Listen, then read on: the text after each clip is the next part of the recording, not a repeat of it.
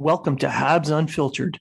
This independent podcast is featured on the Hockey Writers and iHeartRadio, bringing you honest and unfiltered entertainment and discussion on the Montreal Canadiens and hockey news.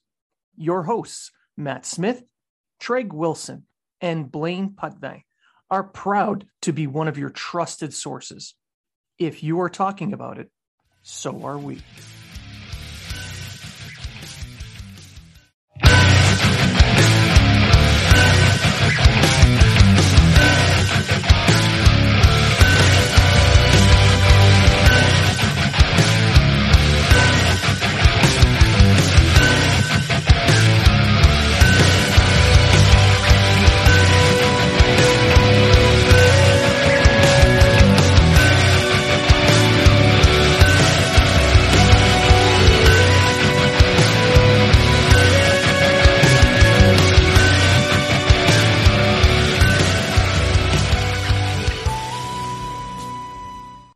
Welcome to Habs Unfiltered. This premier independent fan experience podcast is featured on the Hockey Writers and brings you honest and in depth Montreal Canadiens discussion and entertainment. Your hosts, Matt Smith, Treg Wilson, and Blaine Pudney, are proud to be one of your trusted sources for Habs and hockey news. If you are talking about it, so are we.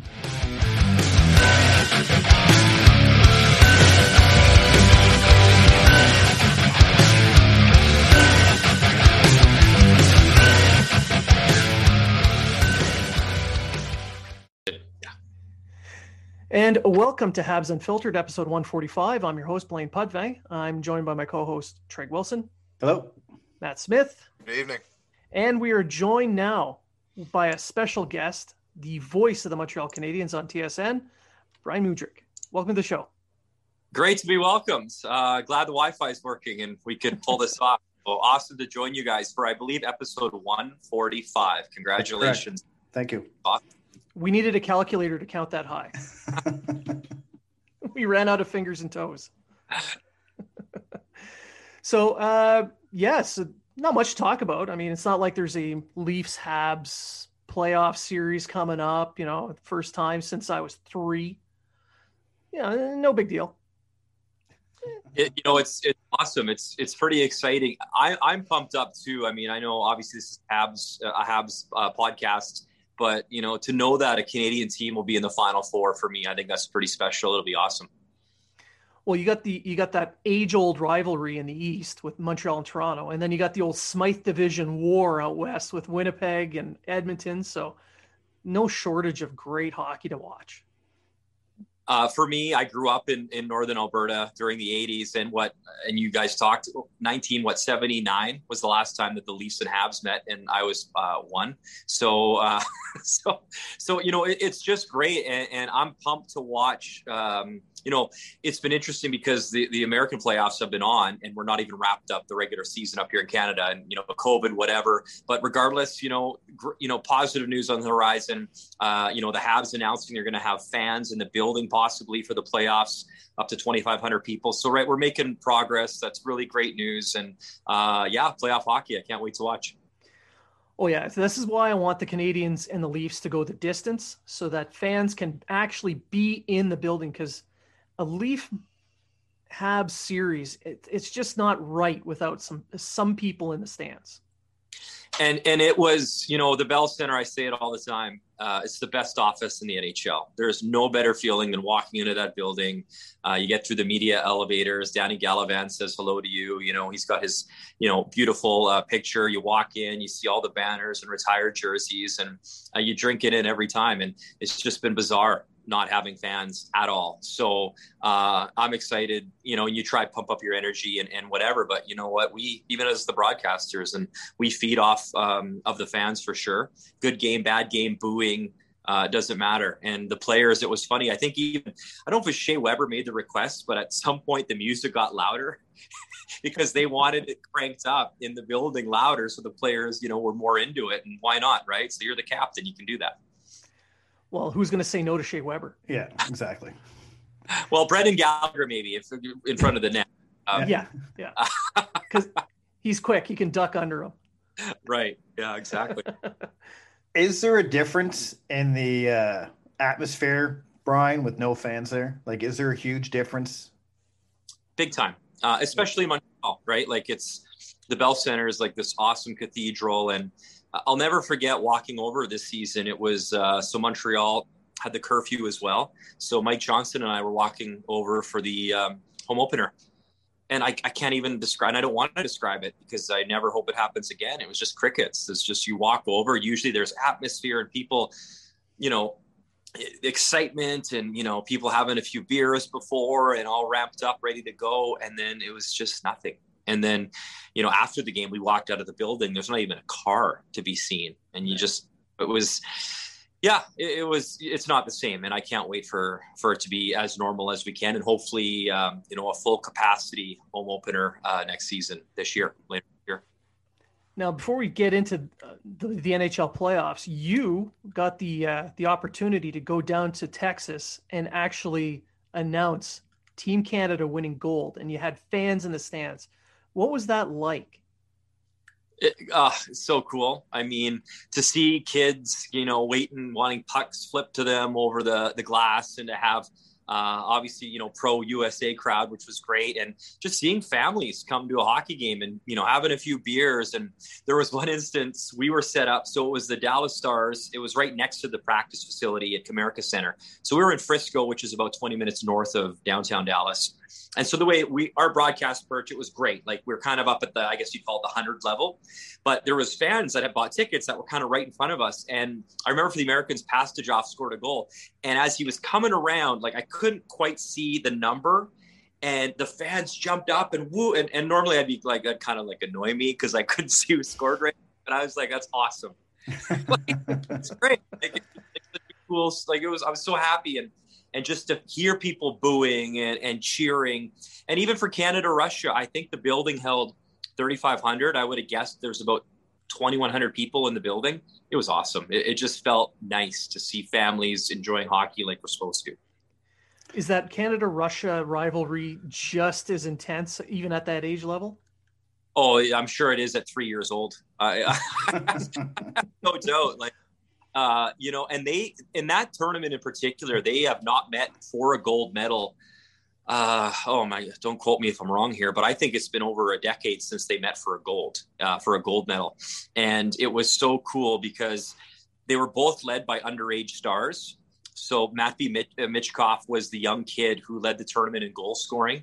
Uh, and he's not draft eligible till 2023. Same with Connor Bedard, who was Canada's little phenom star out of w, at the WHL in Regina. He was amazing. Had a hat trick in the semifinal, scored a huge goal, the backhand beauty in the in the gold medal game, and the confidence on that kid. He tried the lacrosse move. Yeah, you know, in the semifinal, and he was mad he didn't score. Like that's how good these kids are now. Michkov made one. He actually scored one against Germany in the tournament. So um, it was a great rivalry. There was so much star uh, power on both sides. If you're if you follow the draft, as obviously I do and we do at TSN, um, it was it was a great tournament, and Canada's uh, stars really showed up for sure the entire tournament. How was that experience for the uh, the GMs, the scouts, and everything that were able to be in attendance. I, was able to watch quite a few games um, during the tournament. I saw that you were able to interview um, the Seattle Kraken GM, et cetera. How was the atmosphere for them? You know what? I think they're like the rest of us. Like Ron Francis uh, was thrilled. Just he's like, it's so cool to be in a rink and obviously a lot of some of their pro scouts stayed in Canada because of the quarantine and whatnot. But uh, even him, he said he had seven or eight staff. Right, it's an exciting um, you know year for them with the expansion draft coming up and their first ever chance to draft uh, NHL players. Um, and they were thrilled. And a lot of the scouts and, and just the chatter that you know that was down there, everyone was thrilled. The, the coolest moment for me, so the Canada played in Plano. It was like this little like community center style rink. I mean, maybe because there was like a wall on one side, we're broadcasting on the other side. It was intimate. It was cool. I liked it. Like you couldn't do the high flip to clear the zone because you hit the ceiling. That's right. And it happened a few times for the tournament. Yeah. yeah. So I'll, I kind of I kind of called it like it was like the patrons at Augusta. So like GMs, you know, scouts, an hour before puck drop of the opener for Canada, Canada Sweden, they were all in their seats there's only about 100 seats in every like I, like you know Steve Yzerman was like he could have passed me a beer if he had one he didn't but uh, I brought my own to this podcast by the Perfect. way but it was just so surreal to see everyone was there they were just as excited as the players and as we were to finally call some hockey with some people there and it was kind of cool to hear like you know some cheering now, obviously it was loud at Comerica Center I mean the scouts were going to get up and start cheering but there was atmosphere Yeah. even with Yeah. or whatever it was. So um, it was great, and I think they felt normal and they were excited to feel normal because like everyone's sick of Zoom calls and um, what, not being able to be at a rink and the grind. Like think about those guys; they're going to small rinks across North America, USHL, you know, across to Canada and the CHL, right? And and a lot of those leagues didn't play. Like the Dub played, uh, the OHL didn't even get going. So uh, the USHL, a lot of the scouts, I think, stayed in the states and checked out kind of their playoffs as well going on in the United States. So uh, I, for everyone, it's the same, right? Everyone was pretty thrilled to feel a bit normal and, and watch some hockey. Who stood out for you at the tournament? Like besides Bedard and uh, you know, because we know they they stood out, but who were some underlying, especially like players that stood out for you?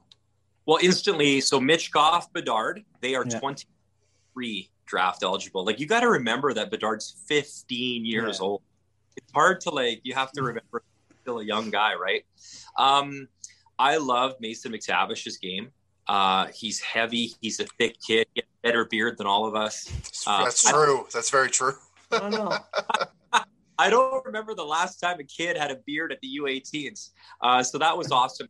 I mean, he he had a letter on his chest uh, when Shane Wright had to sit out for precautionary reasons. It wasn't COVID related, but he sat out a few games. He wore the C, great amount of pride. He started his season in Switzerland. His dad was a pro.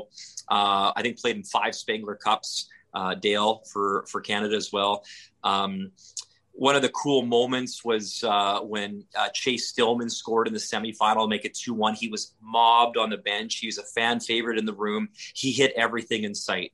Um, uh, Logan Stankoven, you guys wore number 11. Who wears number 11 and is the little ball of fire? Well, Brendan Gall, you know, that kind of player for Team Canada. Um, Brandt Clarke, uh, the young guy. He's from the Ottawa area, and his he was a season ticket holder. His family with the Sens. I think the Sens would love to uh, to get their hands on him. Uh, big defenseman, mobile, offensive, just drives in on the play. Um, you have to bring up to Shane Wright, who's the captain as an underager as well. He's not draft eligible till 2022. He stood out. There, I mean, lots of players. I mean, you know, Brennan Othmann, we saw on the top line a lot. He was great. Uh, Dylan Guenther, who Bob McKenzie had number two on his list, tied with Simon Edvinsson. Edvinsson's that big mobile defenseman uh, for Sweden, left shot, six foot four, 205 pounds. Um, and Craig Button talked about it. Like as the temperature got more and more, Edvinsson got better and better. Like, you know, like when it mattered more, he seemed to pick up his game. So those guys come to mind for sure. Uh, but for me, uh, I'm really curious to see where Mason McTavish uh, goes in the first round. It, he won't wait long to have his name called. That's a kid I wouldn't mind seeing slide down to the Canadiens. To be Yeah. honest, Depending on where they're at in the draft. There's some uh, kid that, that slid down a little bit, right? Yeah. Um, so you never know. Like that's why the draft is for me.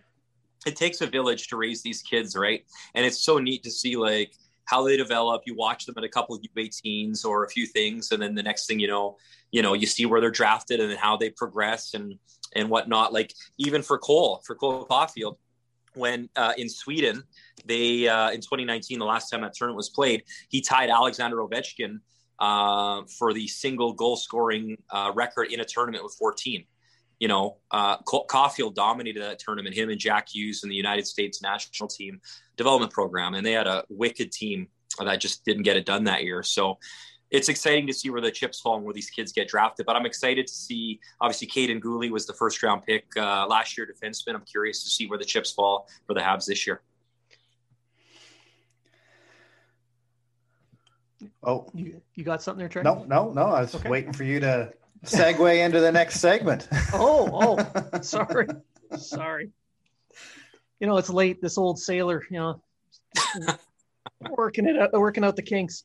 Um, yeah, so we can we can switch over to the Canadiens playoffs. Um, like I mentioned at the st- at the top of the show, playing the Leafs. It's uh, Thursday is going to be rolling around real soon. I wanted to get your take on how they look through the year. You you were announcing the games. You got to watch these in person. The difference between what they look like at the start of the year when they were arrested versus what they looked like near the end. I just think if there was a way to wrap it up quickly, I just found they were just were inconsistent. Um, you know, if that's if there's one word to just sort of put a bow on the whole season, they just were inconsistent. Um, they had that uh, that road trip out west, ten points I think in their six games, I believe it was, and came out red hot. I mean, what a start for Toffoli. Anderson fit right in. I mean, you couldn't have picked two better acquisitions for Marc Bergevin. Um, and then I think I think in this Canadian division, like you, you just and, and, I get it. It's coaching, it's learning, it's strategy, it's getting the whiteboard out and figuring it out. But these teams just played each other so much; they just figured each other out. You know, I mean, kudos for the Habs. They shut down Draisaitl McDavid for most of the season until until the game in Edmonton where McDavid caught fire. And you're not going to stop that. He's too good. McDavid's just on another planet, right? But um, they started to figure out each other in both ways. And yeah, and, and if and an analyst or one of my color guys would have said, "Well, figure it out." Like that's you know, then then find a way. Um, I think that inconsistency probably cost uh, Claude Julien his job, um, and and and that's sort of how I saw it. Like like you know, they obviously have the horses and the pieces, um, and then some injuries. But uh, listen, every team had them every team had them. You can't you can't fall on that. I think Jake Allen um, you know, very, you know, the Habs again, they paid the top two most expensive goalies in the game, but that's why you do it because otherwise, I don't know if the Habs are, are in the playoffs without Jake Allen. So, without rambling on much more, just I think just the, get, being more consistent in a lot of ways. But hey, they found the playoffs, and what we learned about them in the bubble last time around is that maybe this is a team that is playoff built. We'll find out very shortly. Did you so, find? Oh, Go, go ahead, Go ahead. Go ahead. I was just gonna say, did you find the uh, condensed games after the COVID uh, outbreak really slowed them down? Like really, like the four games a week. The and you, I, that's yeah. a two part question, really. Because and do you think that hurt Ducharme and his coaching along the way? I think, and he was asked a lot. You know that it's a system and the way the Habs play. Like it, it's a it's a high pace skating energy game, and, and, I don't care who you are. To do you're playing four games a week. It's so hard. Mm-hmm. Um, so yeah, definitely tough. I think the one thing, and maybe it has been talked about, but I just think about how life has been. You know, so for for for us, for example, like there's no after you know go to the bar and have a glass of wine after the game. There's no you don't see people. You get your temperature checks. You're you're tested for covid. You go to the rink. You you leave the rink. You like there's there's there's nothing going on. Like every all everything listen don't get me wrong. When you put on the headset and you call it it's the best thing in the world. But you know what? A lot of the it, it just it was tough. Like it wasn't the same like it usually is. Um, and i think it really weighed on the players listen yeah they're athletes and they're paid really well but they're human beings and and I'm telling you, like those guys, like you know what? It's ho- it's hotel, it's practice, it's hotel, it's practice, it's repeat, and then you go see your family, and you can't really go and do anything with your family because of COVID stuff, right? Like um, so I think it was just a grind. I think everyone is just every single person, and I'm not making excuses. Or that's not mm-hmm. what I'm mm-hmm. trying to do here. I'm just saying, like, you know, they're they're humans, they're human beings, and it's hard. Like it's um, like just to go on the road trips where you get the camaraderie and the bonding. You go to a nice steakhouse for the players, and you get to know each other, or the rookie meal, and and you know, getting to know guys. Like it, it's just it wasn't the same, right? Like it just wasn't. Um, it's not an excuse, but it's like again, let's all remember like there's a human element to this, and there's a family element behind the scenes that we don't know about to this too. Um, and it's it's it was a tough year, I think, for a lot of people. And yeah, I know they're paid a lot, but yeah, I, I think that was a big part of it. Well, it seems the the fact that they've got this week off, that they've got some practice time, and the fact that it's the playoffs that are coming up, they seem to be recharged. Do, do you get that same feeling? I think the big thing, and I believe I, I forget who said it in the media uh, stuff today for the Habs, um, is like Shea Weber is going to be a different player, rested, ready to go. Uh, it sounds like he he's all systems go for Game One Thursday. Um, you know, when's the last time you saw Brendan Gallagher, and Carey Price, and Laval for a conditioning? That was really that was really weird to see. Yeah. It just but you know what eh, eh, but a lot of the guys in laval said that was awesome it felt so good to have that kind of experience to like you know pick the brains of two of the best in your organization and it was a big morale boost i think for them 100% uh, black aces are going to come up as well right a lot of names that are your your viewers and fans would know on your podcast are going to come up and and join the team uh brendan gallagher is going to have a spark like we like you kidding me you don't think he's going to be revved up for thursday and ready to go um and Carey Price. Listen, to me in this series, the Leafs on every single Corsi statistic out there should win the series. However, if Carey Price is the Carey Price bubble goalie, and we saw what he's like when he's rested, and Shea Weber becomes mountain man and is angry in front of that net again, and Brendan Gallagher does his thing, and and remember too, the one thing I'm interested in though is in watching these line combinations so far uh, and I'll ask you guys this because you'll know who are the best two centers in the bubble uh, in that win versus Pittsburgh, the Penguins. Suzuki and Kotkaniemi. Yeah, and yeah. obviously Suzuki's a big part of it, but like, yeah. Wonder like, and listen, I shouldn't say I don't know, but like, well, say it this way: it was they were the most noticeable. Absolutely. Dano, Dano played well, and Dano played those really tough minutes against, uh, you know, you're going up against Crosby and or Malkin, depending on what the matchup is. Um, in the Philly series, he was up against uh, he was up against uh, Couturier or Giroux or whoever else there. Um, but the you know, my take from that was was Suzuki in his play, Kotkaniemi in his, and then obviously Drouin, who unfortunately we're likely not going to see for the playoffs.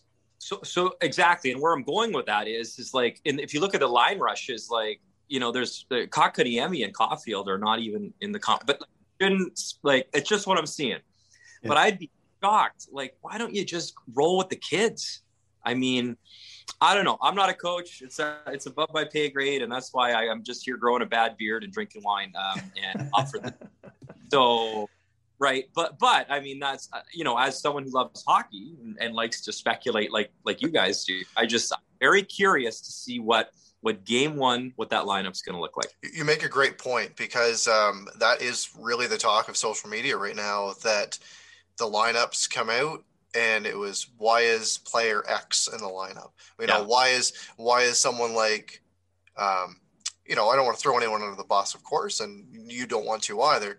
But a lot of the talk right now was Jon Merrill. Jon Merrill, he, you know, he was he was brought over in, in the Vegas draft. He looked decent for Detroit. He's come over to Montreal, and he hasn't really been the standout that I think some people thought he was going to be and he took Romanov's spot. And obviously, Romanov's a fan favorite. He's a guy that's going to hit you through the boards. He brings a lot of energy. Another one of those rookie guys that likely should have a spot. And a lot of people are obviously talking about Kotkaniemi and the energy that he brought. And perhaps that they can unlock some of that same potential and some of that same energy out of someone like Caufield. And you can continue to name these young players but would you take a guy like Corey Perry out? Which Staal are you going to get when it comes to the playoffs? Um, the Lehkonen and Byron uh, Evans line, one of the best lines down the stretch.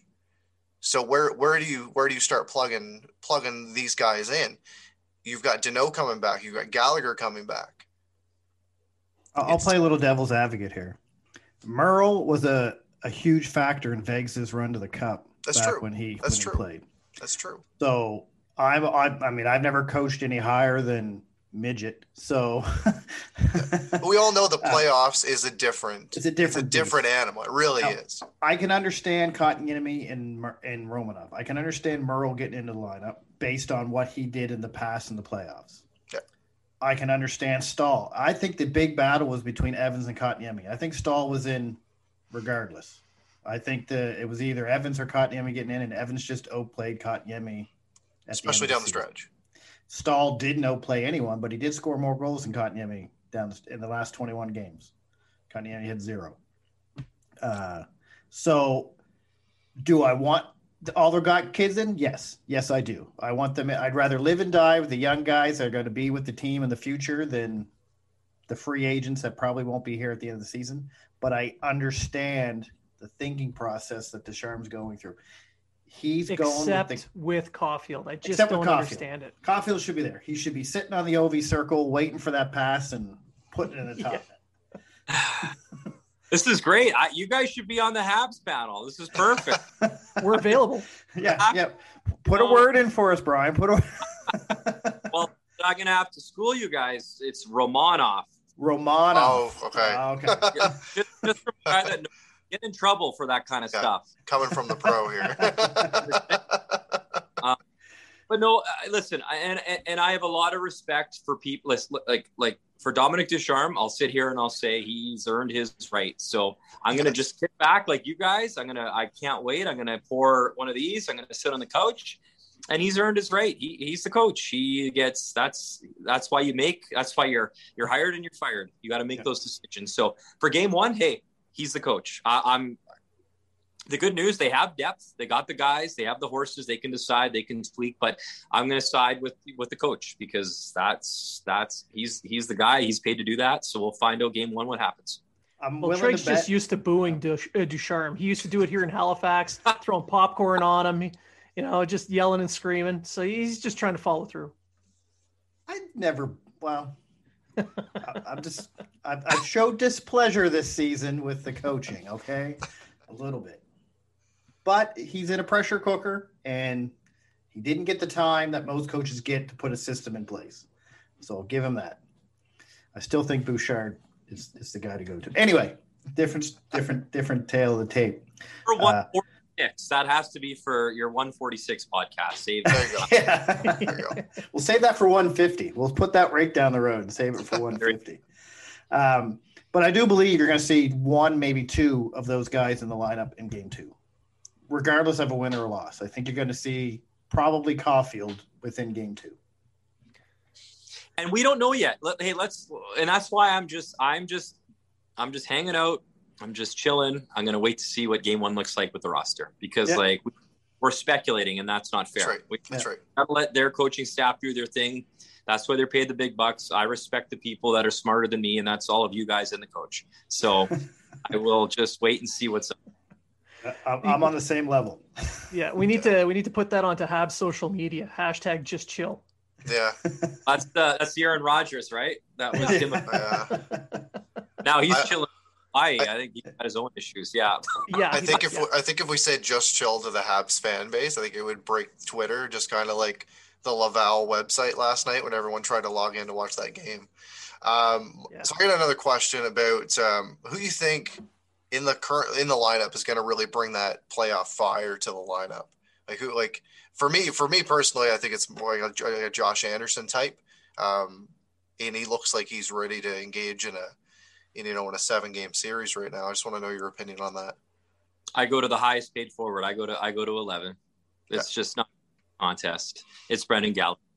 He's built. He is he is built for you know this series. He's built for this moment. He's been out. He's chomping at the bit. He is the energizer bunny of that team. He was the spark that was missing uh, down the stretch when I mentioned the inconsistency. When we always talked about even off camera in the intermission, we're like, man, the Habs could use the spark.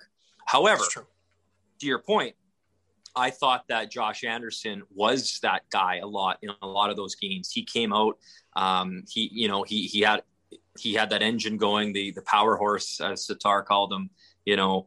Uh, but I, Gallagher, for me, it's Gallagher, and then uh, we can talk all we want, round and round, but Carey Price, Brendan Gallagher, Carey Price. Gallagher is the heart and soul of that team up front, and Carey Price, he he could steal a game, and he might have to. He might have to steal one or two uh, because we haven't even mentioned, and I don't know, is it sacrilegious to say a Leafs name on this uh, podcast? Oh, no, Uh, but like right.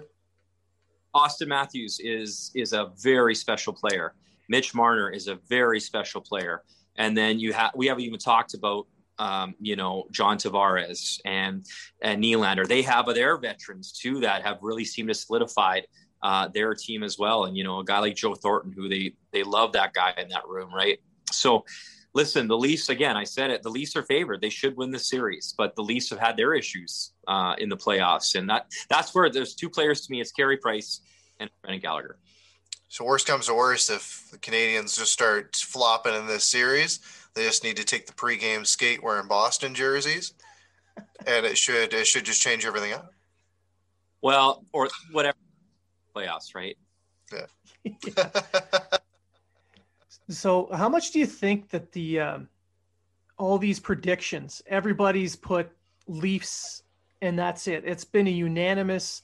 It's all on the Leafs. They clearly they're the clear favorites in this. How much do you think that's going to feed into that whole underdog mentality for the Canadiens? Oh, it's it's big time. Like, and it's you pick anything you want. Like, there's that, you know, there's the rivalry factor. There's they haven't faced each other since '79. There's, oh man, there, you know, there's it's just it's just inbred. Like, I mean, you right? Like, you guys are massive fans. Like, I don't have that. Like, right? You know, Yeah. you just. Like, you don't have to talk about it. Like, it's there. So, um, that I just think for me, and, and I'm now I'm just you know I'm a I'm a broken record, but I, I think it's you know if Weber's healthy, if the defense is mean in front of Price, if Price is back to how he was in the bubble, um, you know before the Habs the Habs could easily take them the distance, if not win it. You know, and I'm not just saying that. I, I wouldn't say it if I didn't believe it. I you know I know what my job is and whatever, but I truly believe that. But if Price isn't sharp, and and if they don't come to play and have that that intensity and that drive, I mean, the Leafs could take it quick too, right? Like, Yeah. there's a couple X factors in this thing for me, so we'll see. And and what you know what else I'm gonna I'm excited to see. You got two young coaches, you know, and and even for Sheldon Keefe, this is his time, right? Like uh, we just did the the Jack Adams voting for Coach of the Year, and you know I'm sure Keefe's got gotten some play there, and and you know has has you know done a great job. You know, give him full credit, but this is where you really make your money. You know, win a round in the playoffs, beat the Montreal. Uh, and same for Dominique Ducharme. So I'm excited to see two young coaches go head to head and see how they operate. Do, do you think Dominique's? I don't know if you how you can answer. I don't know if you can, but do you think Dominique's job's on the line with this playoffs, or do you think he's pretty safe going into the next season? I don't even like to debate that stuff. I think your job's always on the line. I'm Yeah. if I season, maybe mine is right. Like he just it's it always is. Like you got to perform. It's it's a performance based business. Um, you know, some of the best ever were fired at one point, right? Like it just is what it is. Um, yeah, but like, you guys know the heat's always on in Montreal. When it, it's Yep. just never, you know. Um, like what if they didn't? What if somehow, some way they didn't make the playoffs? You know, they did. So, um, but yeah, I mean, I, I think he knows that. I mean, that's what he's, but that's what he signed up for. I remember when he got the job, he said, I didn't take the, the, the paved road. I took a lot of back roads, the, the, the hard road, the gravel roads to get to where I am. And good for him. Hey, Yeah. listen, that's what we all want. We all, I mean, I paid my dues to get to where I am. I'm sure in your guys' professions, it's all the same. You gotta, you have to earn your stripes. You got to work hard and you got to get a shot. So I'm, I'm excited for Dominique Ducharme. I can't wait to see how him and Sheldon go head to head in the series. Now, on the Leafs, uh, the pressure's on them to win. We were talking about pressure in Montreal, but truly the pressure is in Toronto. They haven't won a series in almost 18 years, and they've been building, and they're this so-called, you know, cup contending dynasty. If you you know follow the hockey news at all, so if they don't somehow win this series that they're supposed to win, do you think heads are going to roll over there? I only follow tsn.ca guys. Come on. Like, or whatever, you know, Pierre LeBrun writes. Um, I'm kidding. That's Uh. Craig Button's watching this right now. He's like, yes. No, of course. Like, I mean, absolutely. This is like, I mean, uh, that again, but the Canadian markets, and especially Toronto, and especially Montreal, there's no better place in the world when you're winning, and there's no worse when you're losing. Like it just there, the, the heat will always be on. We could be talking. I hope we in hundred years from now we're in our rocking chairs, and I can't even speak clearly, and we're talking. It's it's the same. It will never change. The heat's always on. It's Toronto. They have a superstar lineup. They have arguably the best goal scorer in the game, and they got Batman and Robin and Marner and in Matthews. Right? I mean, the one question mark they might have, and, and if you look at any Stanley Cup champion over the last number of years, you need an absolutely, you know, solid goaltender or two. So if there's one, you know, I mean, Jack Campbell was what a story, right? Like what a great story. If you know his story or read up on that guy, he's, you know, just and just sounds like he's just beloved and he seems like a great guy. And who doesn't want to root for people like that, right? Um, but the, you know, you know, Freddie Andersen, right? A lot of question marks on that. On that, I mean, not that Montreal doesn't have their own with Carey Price's health, um, but yeah, I mean, the heat's on both markets. That's isn't this why it's fun? Like the heat's on behind me. Like it's on. I'm hot, feeling it here.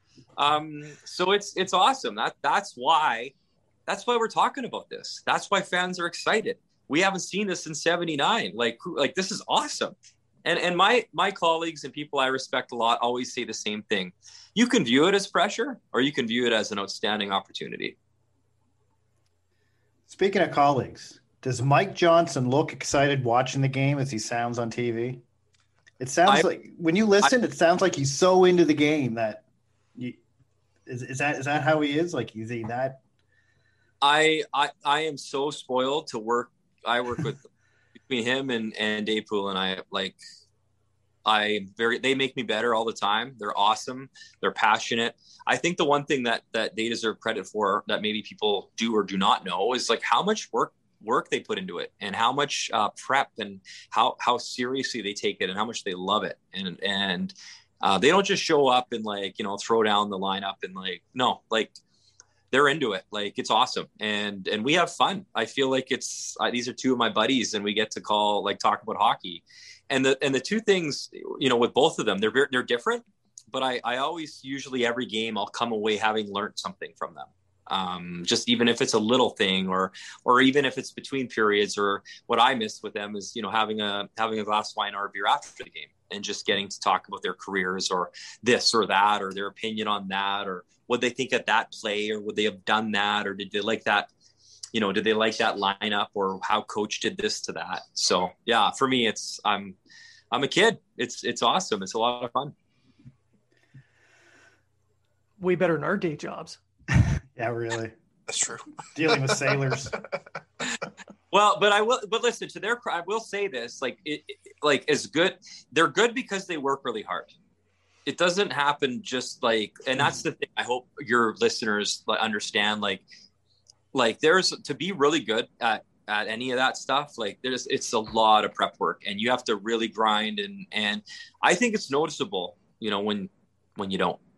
That's just my opinion. Like i i can tell but like they like it, there's a lot of work that goes into it and they have a lot of pride in what they do I, I think i just love like i'm a huge fan of mike john like you and mike johnson when you do and I I've, i say it also, and I just love the way he breaks down a play, and just or he'll sit there and say, "Oh, he shouldn't have done that," you know what I mean? Or it just it gives a sense of realism. It's not like it's just two guys, you know, blah blah blah. We don't want to say anything bad. We don't want to say anything good. He just says, "Oh, Romanov should have pinched in at this time and not that time," or Romanov, Romanov, Romanov.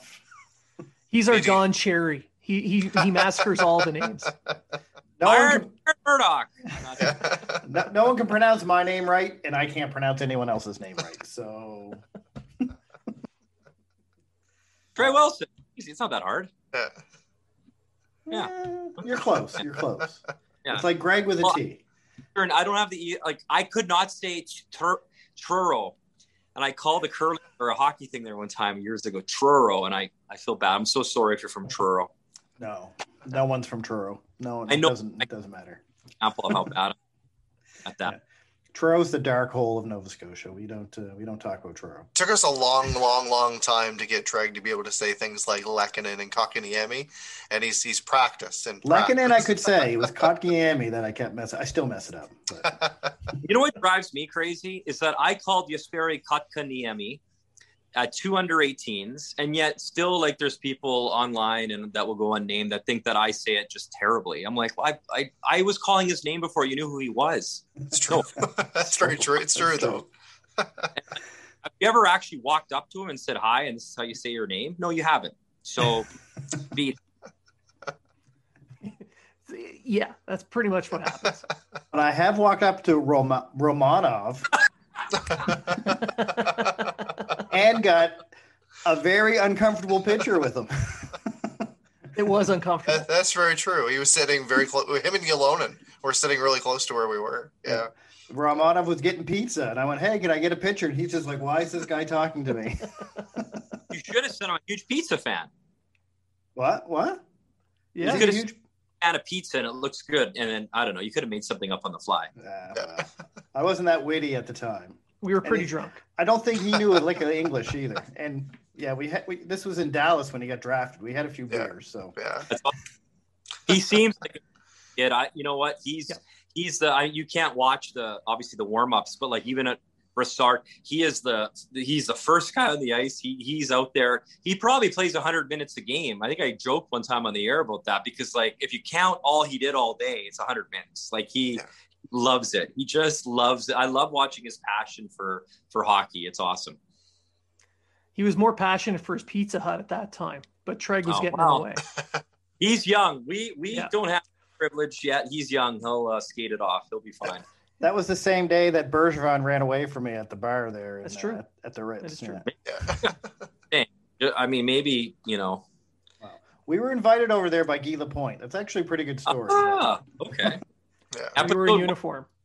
tune in. I will tune in for all of this.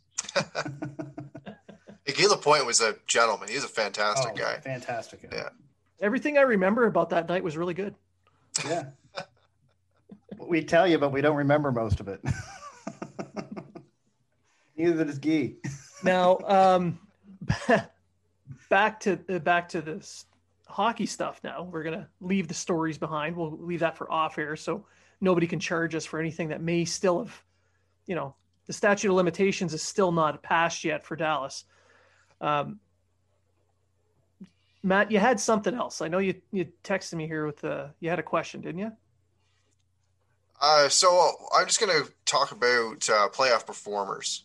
Um, guy like Corey Perry, he really came out last, uh, really came out last year uh, with Dallas, scored some really big goals, and I think he really turned some heads this year for the Canadiens. He was a guy that came in late.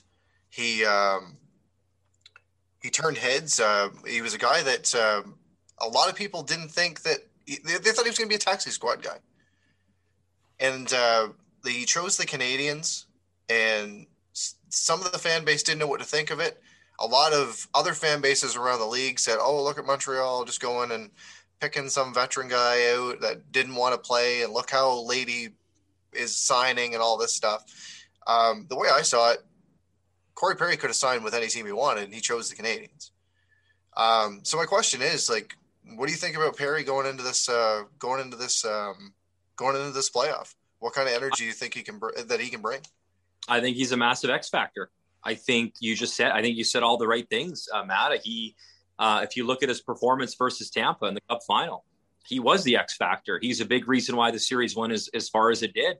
Um, if you listen to him closely in his media availabilities all season long, he's like, I know I can still play.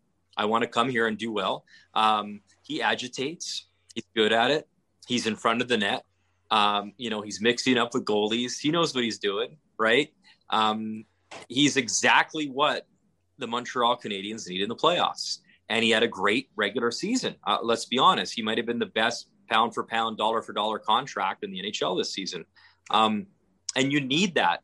I'm not, doesn't mean Corey Perry's going to, you know, play, you know, 20 minutes a night. It That's just true. means, it just means like that's a guy when maybe you're down 2 1 or it's 1 1 or you're down even 3 1. He's a guy that might go out there and get in get in someone's kitchen or a few kitchens. He might renovate a kitchen. Like that's the guy that can do it. So um, you know, that like they don't do that stuff by accident, right? Like obviously there's a lot of conversations behind the scenes. Marc Bergevin's talking. I mean, you, you know, Staal comes in. They brought in a lot of Stanley Cup winners, right?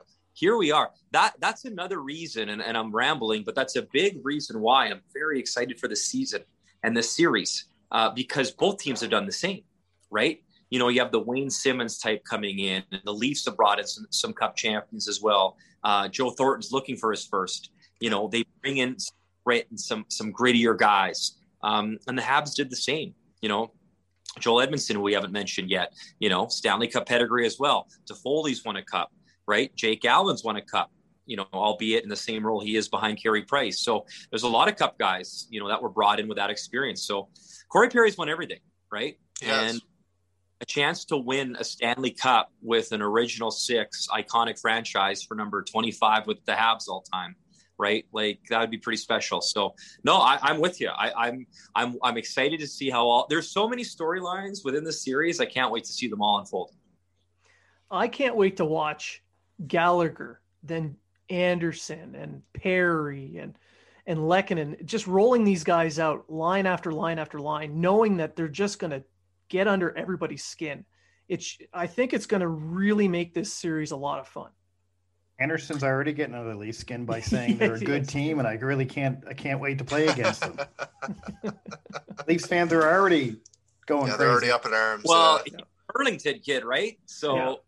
right, I'm sure his family's loving this. I mean, and that's and that's just it. Like, you know, these guys all also have a lot of pride where they're from, and and again, like that's just another storyline. Like, who who's gonna who's gonna stay disciplined? I mean, I wouldn't want to see that Leafs power play too many times.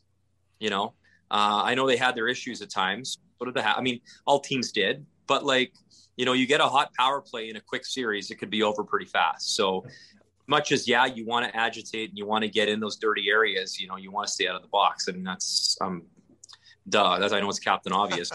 I think in this series, it could make a big difference. They just have to quit putting the puck over the net or over the glass. That's all, and then they'll be fine. The They should go- dangerous play. Dallas in Plano. That it was Yeah, very. that are that are too many men penalties. Like it's just things that kill that, that it just it just kills them. It, really- it does, and it's, it's always the penalties that, and I say it every time on Twitter. It's always the penalties that those kind of penalties. Those are the ones you get scored on. It's not the fact that you know you might have uh, pinched a little and interfered with somebody or made a hook to make a play or something. It's it's always the ones that you know puck over the ice or puck over the glass or uh, too many men. One of those, and I'm really hoping we don't see any of those. Well, but I heard just, a rumor. But I just jinxed it. I know I just jinxed it. but I heard a rumor that the Canadiens hired the uh, the TSN camera from the World Juniors to help. I'll take it. I will take it. I hope I'm getting a cut of that. Let me know. Yeah. and all his brother and all his brothers and sisters. Just Yeah. put them everywhere. yeah, and if Tornagay wants to stand somewhere and catch pucks, I'll take that too. yeah.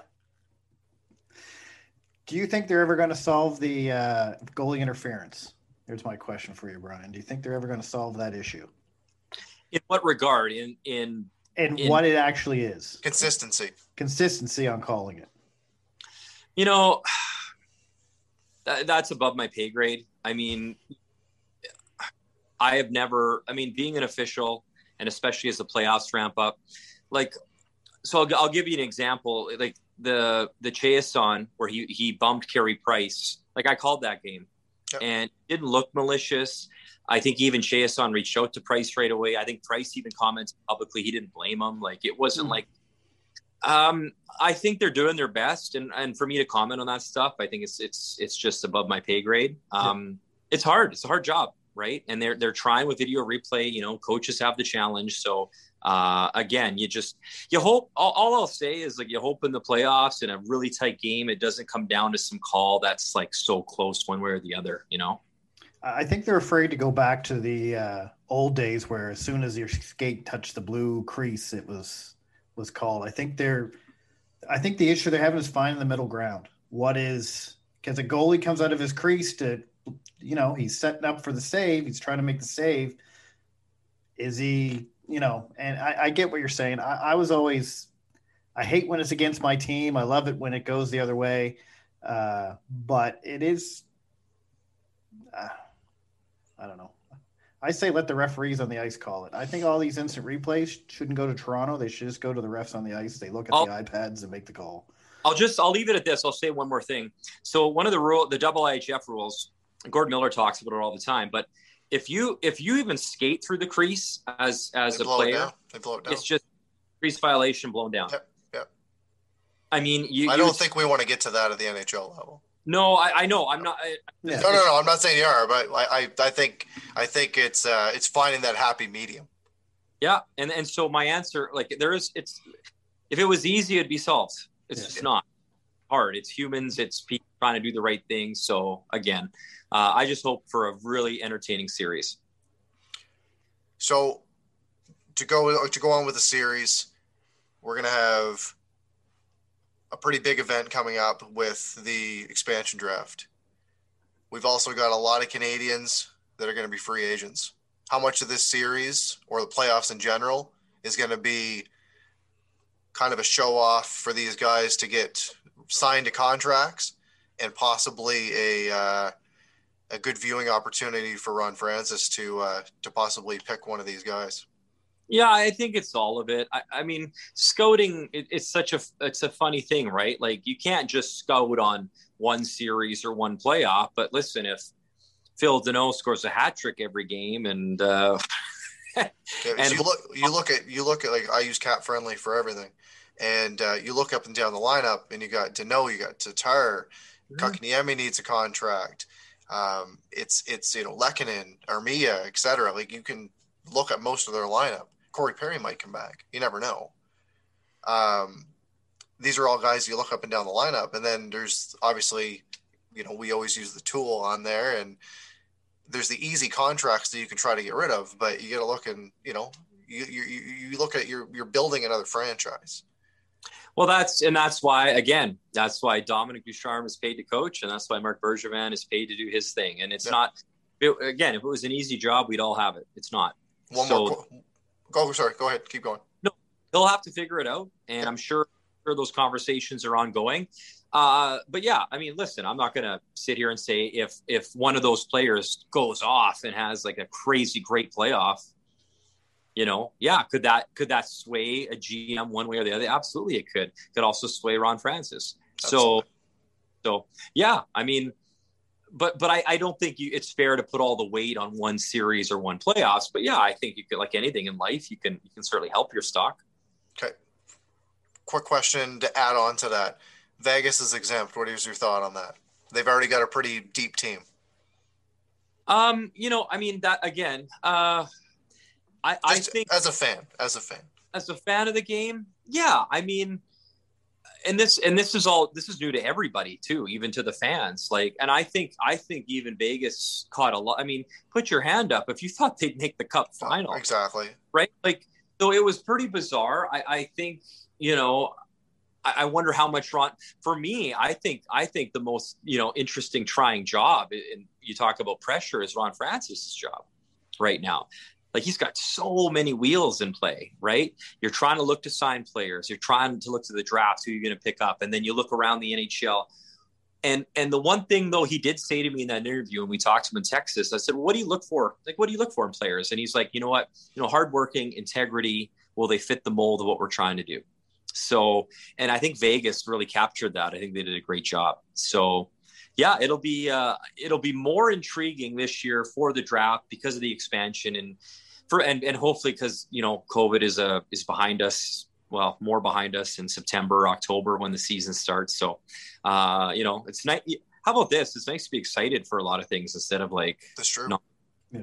and hopefully, at some point, we're all going to be able to see each other again as well. Well, and just to see fans at the building, like honestly, yeah. I can't wait. Game uh, something something off the ice. Um, but still with the Canadiens. Uh, today, uh, Jonathan Drouin was named uh, the Clancy Trophy nominee for the Canadiens, and I don't think too many with everything that's been going on around him in public. We're not going to get into why he's taken a leave or anything, but I think people tend to forget just how much he does around that city. This award, I think, is kind of a uh, the team's way of saying thank you because of everything he's done with the Chum organization, raising, I think it was five or ten million dollars in the last few years, uh, you know, pledging his own money. Do you, do you see this as kind of a way for this for the team to say thank you to him, or or you know, like a please stay kind of thing, or is this just something he definitely earned outright? Oh yeah, I I've, I mean, I can't speak to a lot of that stuff, but I, I, I can just speak to saying every time I'm in the room, such a nice guy, positive guy, always has time, uh, great to chat with, always says thank you, always seems to have a smile on his face. So um, whatever he earns, he deserves it. So well deserved, and I wish him nothing but the best. So he's the same. He was the same in Halifax too. Anytime you seen him on the street or talked to him, he was always you know, hello, thank you, Mr. Mrs. You know, like very polite gentleman. And I wish I wish Drouin nothing but the best. I'm a big Drouin supporter, as you know, if you ever listen to this show. So I'm a, you know, I'm hoping that all the best for for Jonathan. No, tr- Matt, you had one more thing. I just a uh, quick question on.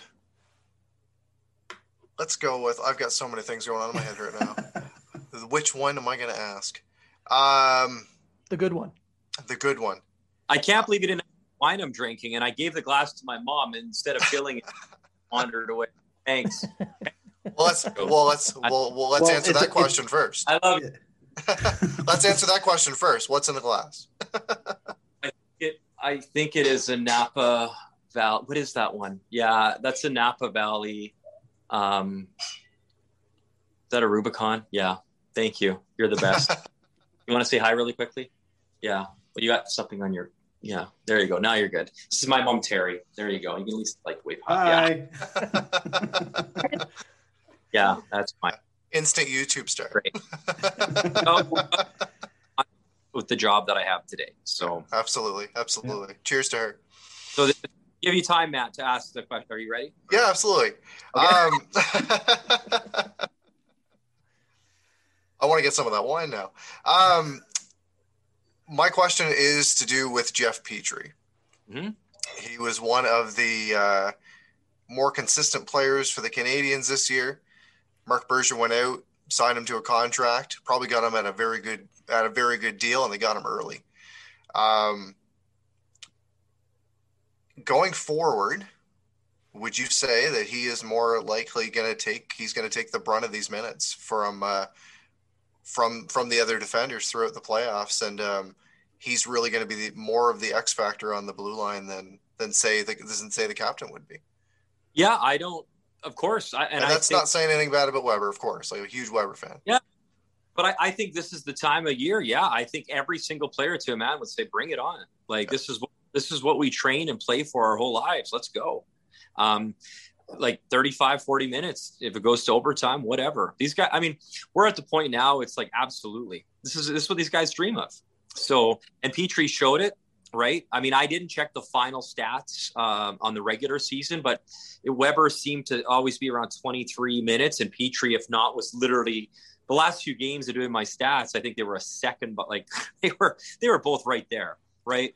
So big deal. Like if it means if if you know a couple extra minutes here or there, and and Petry he can skate, he can defend, he jumps into the play, and everyone thought like he's just been I don't even know how you describe him. Like I think late bloomer's not even fair, but I mean since he got to Montreal, it was just like he just continued this progression of being better and better and more confident and and what a great what a great player in the back end. And yeah they're going to need him. Absolutely. He's he's a huge part of the Habs success. I mean when i said earlier price and gallagher those are just two you know if, if absolutely yeah two little x factors to me in my mind but like of course i mean you know, Weber and Petry, they, you know, could be massive. If Petry somehow scores a power play goal here, chips in with another one, I mean, wow, right? Like, of course. So, and they got they got a lot of good horses to defend over on the other side. There's a lot of talent on that Toronto team, so it'll be all hands on deck.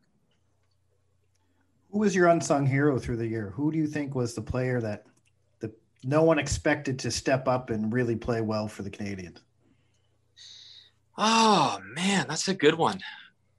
Can I go just Cole Caufield in a small sample size? you can, you uh, can if you want. yeah. I don't, you know, I don't think anybody thought that he'd score his first two goals would be game winners in overtime, and I don't think anybody saw that coming. My unsung hero is Joel Edmundson. I'm just want to curious what yours is. I it's not often I'm at a loss for words. Uh, I'd have, I'd have to think about it because you know, um, you know the Habs media voted for um, Jake Allen. Jake, Jake Allen, yeah. So, and I you can't fault that pick nope. at nope. all. Nope. Um, from I think from just progression and maybe taking a step, you could vote to the to another Jake and Evans. Mm-hmm. Uh, no, yeah. they, you know, I just mean like he, he you know, he could have lost his spot and he kept saying no. I, you know, I, I want to be here. I belong here. Um, Nick Suzuki seems to keep taking steps every game you know, I love Josh Anderson's uh, play and physicality. And then how do you forget Tyler Toffoli? I mean, you know, there it's a great question, and I probably have a, a terrible answer. Uh, that was just me rambling, but um, any of those, any of those could be correct, though. Yeah, my, honestly, I'm not sure, but uh, you know, a lot of guys took some nice positive steps, and um, you know, because you can't really call your leading goal scorer an unsung hero, but I mean, I don't think a lot of people expected Toffoli to do what he did. I mean, you could even, you know, Jeff Petry could be in that conversation. Just a steady offensive, defensive. He produced. He was steady back there. Did his thing the whole season long. Jake Allen, without him, maybe they don't make the playoffs. So, yeah, there's a number. There's a number of them that I thought had really, really cool, nice, nice stories. That was a very political answer. Thank you. Uh... politics. That just gets you in trouble. So. I'm just I'm just bugging. I'm just bugging. You're absolutely right. the reason I say Edmundson is I thought he was the most consistent defenseman the whole entire year, and uh, everyone expected him. If you read social media, no one, everyone thought Edmundson was a bad signing. This guy's just gonna, and I thought he he stood out. I thought he was a factor in why Petry was so uh, uh, free flowing when they were together on the line. So that, yeah, that's. I, only my only bad cop to that is like I think Petry, whether it was Kulak, whether it was like Petry is I think Petry's become his own man back there. Yes, yes. You know, but no, I'm not t- like listen.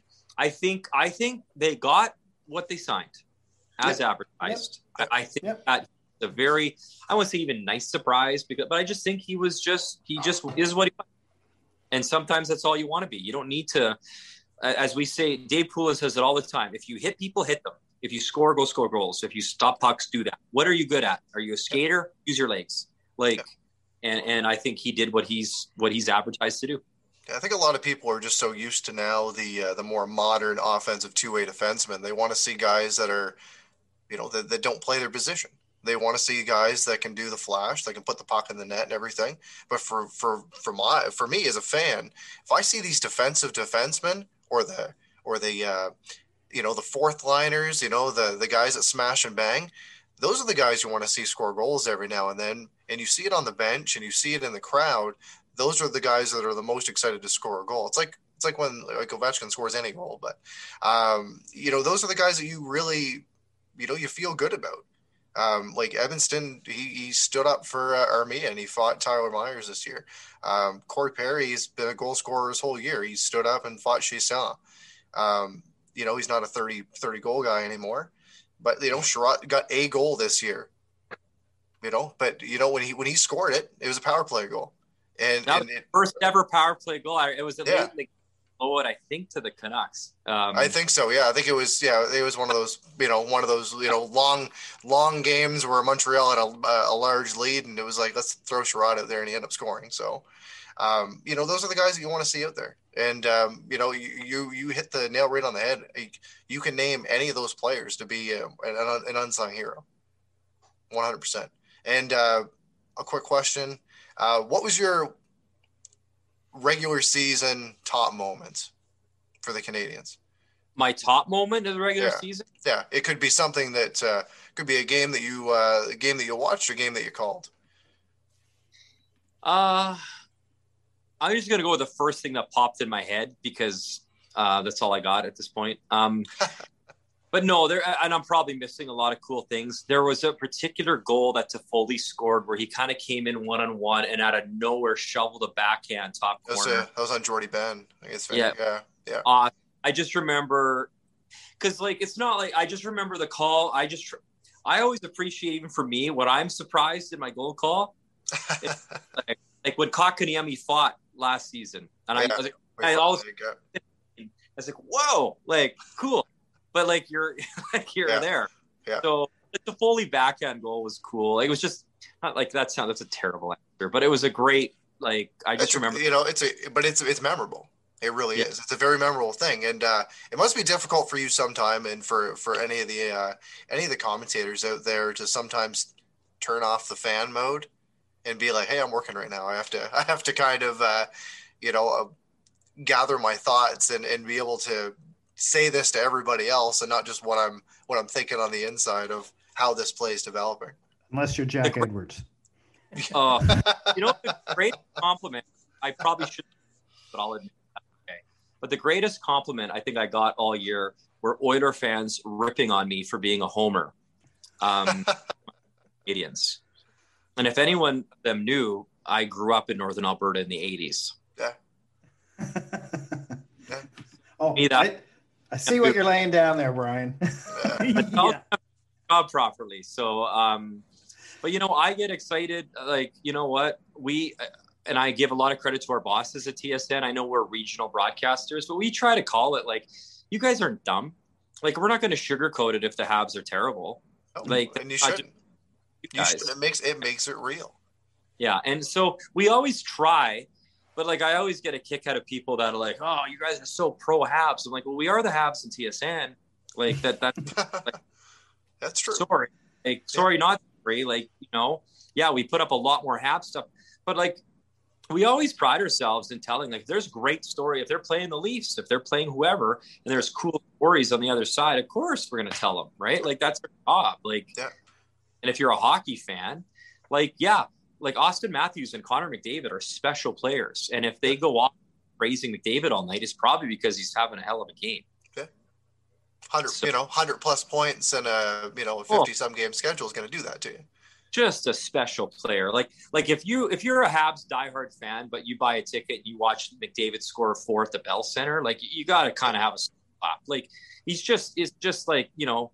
I wish I was I could like you know Guy Lafleur or Rocket Richard back in the day, Yeah. right? Like so it's like I got to watch Wayne Gretzky in person, like as a kid in, in Alberta, you know at you know at the Edmonton Coliseum. That's how old I am. But um, you know, so yeah, and not to sound whatever, but you know what is, was a nice moment was getting to work, guys. Like to, to like there was times where we didn't know are we going back to work? Is there going to be any hockey?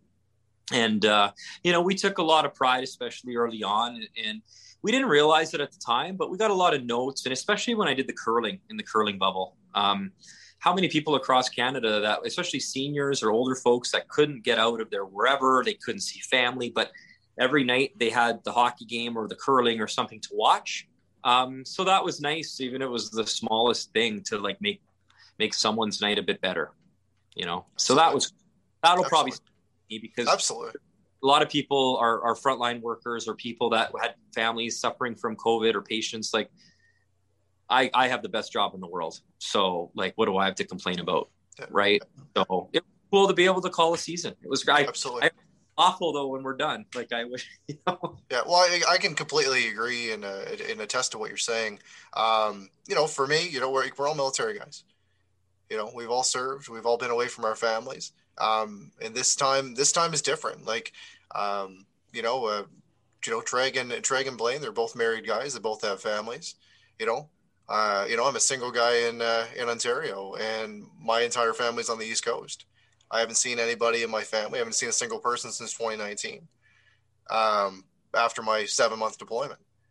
So for me, hockey has really been something that I've turned to.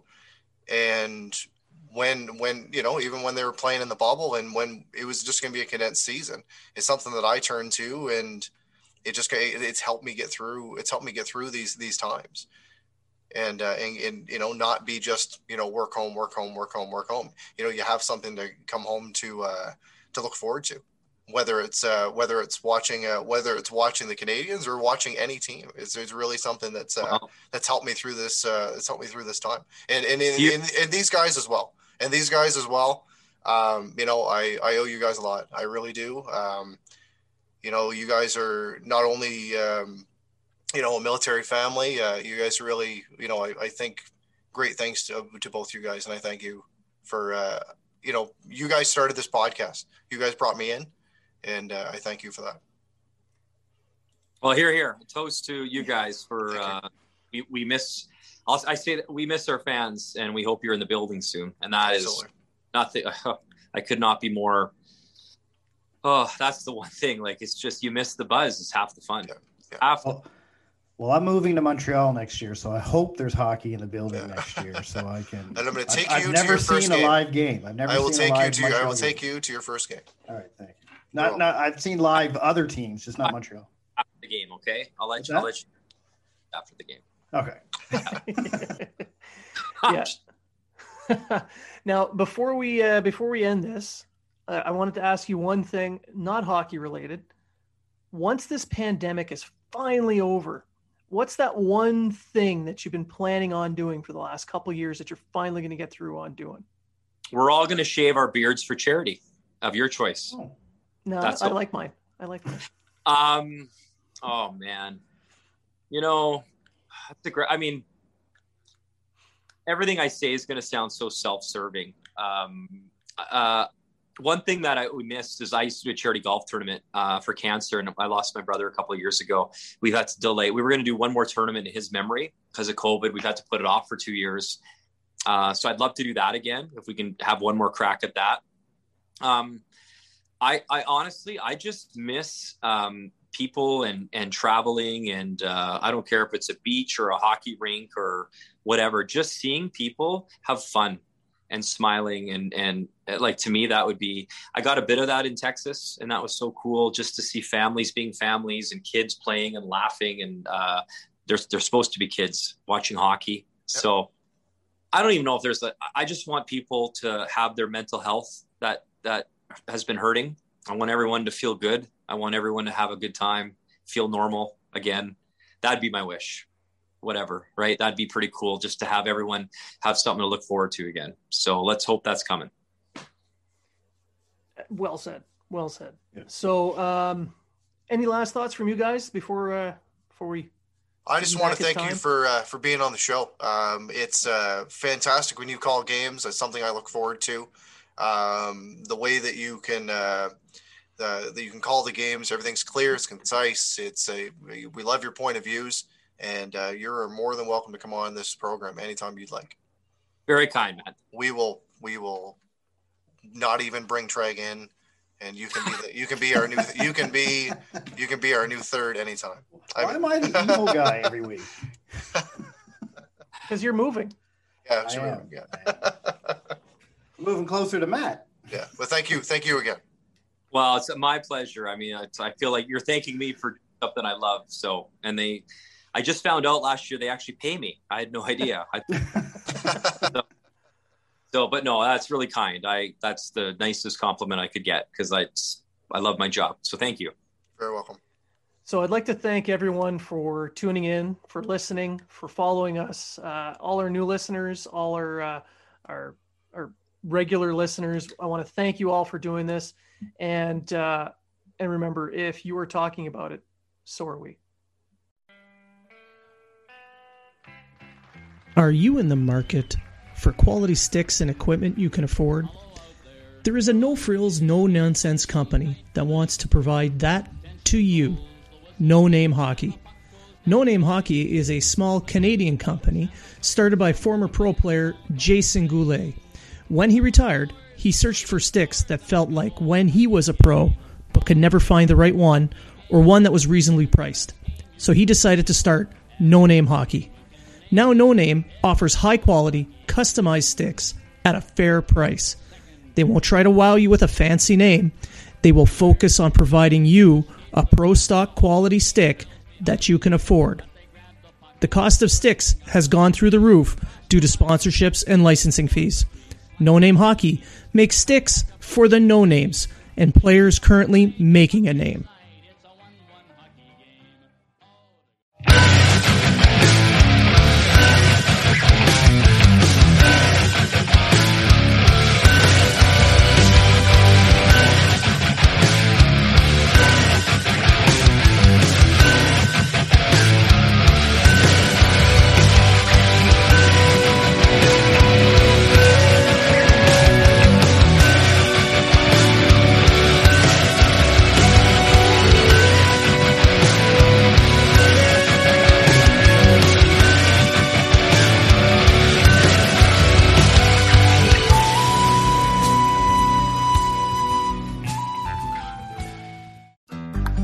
Looking to make the most out of this life and optimize your personal wellness? Then check out the Natural Man Podcast. Join me, host Mike C, as we explore all areas of human wellness physical, mental, and emotional. Learn strategies to optimize your own well being and be in the driver's seat of your own health. Remember, your doctor works for you. Learn biohacks, neurohacks, ways to improve sleep, and ways to optimize your body and your mind. Check us out on Apple, Spotify, the Fountain app, and at naturalmanpodcast.com. Do, did, will, the Story of People podcast is now available on the Crier Media Network. The first five episodes are here and feature some incredible guests that fit into one or all three of those categories. Ready? Tara Sloan from the San Jose Sharks, Undercurrent podcast at NBC Sports. Marianne Iveson from Iveson Voice and the Let's Take This Outside podcast to talk about the world of outdoors as well as voiceover land. Ariana Hunsicker, future Canadian Paralympic swimmer, already winning tons of awards for this country. Scott McGregor from the Hot Wallet podcast to dumb down the world of crypto, Bitcoin, and NFTs so you don't have to. And Jackie Holowati from Climate Pledge Arena in Seattle, Washington, the first net zero carbon certified arena on the planet. Wherever you get your pods, wherever you watch your pods, and on the Crier Media Network.